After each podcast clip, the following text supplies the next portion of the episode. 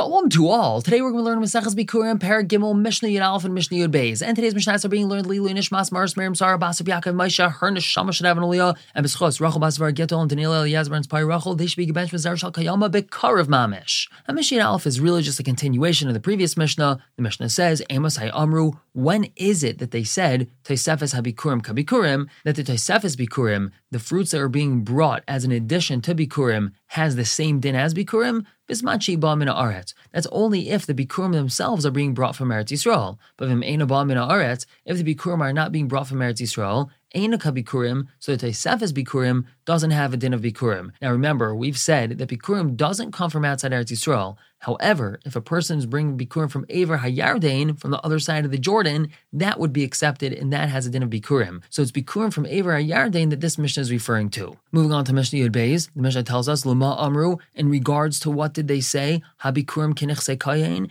that Bikurim is just like the property of a Kayin. We said in Parak Bez Mishnah Aleph that once the Kayin has Bikurim, he could do whatever he wants with it. So what does that mean? He could do whatever he wants with it. Shehu Kaihanim Hem Avadim. He could use this Bikurim and buy slaves with it. Vikarkais. He could buy property with it. Ubehema Tmeya. He could buy non-kosher animals with it, like if he needs to buy a horse or a donkey. Ubal Chayv Natan B'chayvai. A different Kayin who's owed money is allowed to take Bikurim for this Chayv, for this debt that's owed to him. Viha Isha Biksubasa. A woman could be paid her Ksuba with these Bikurim, Kesefer Tahara, just like a Sefer Tahara is allowed to be used to pay a Ksuba.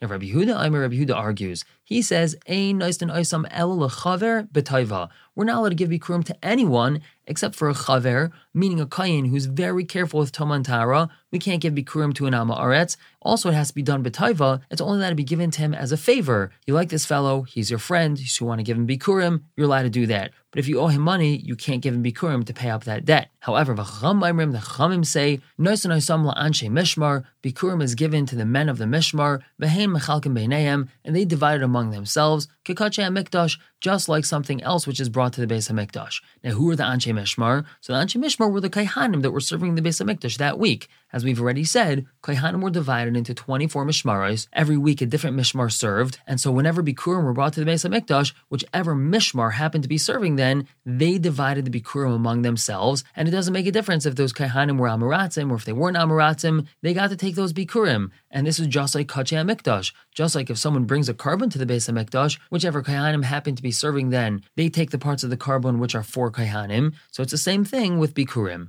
We're going to stop here for the day, pick up tomorrow with the fourth parak Mishnah Aleph and Bez. For now, everyone should have a wonderful day.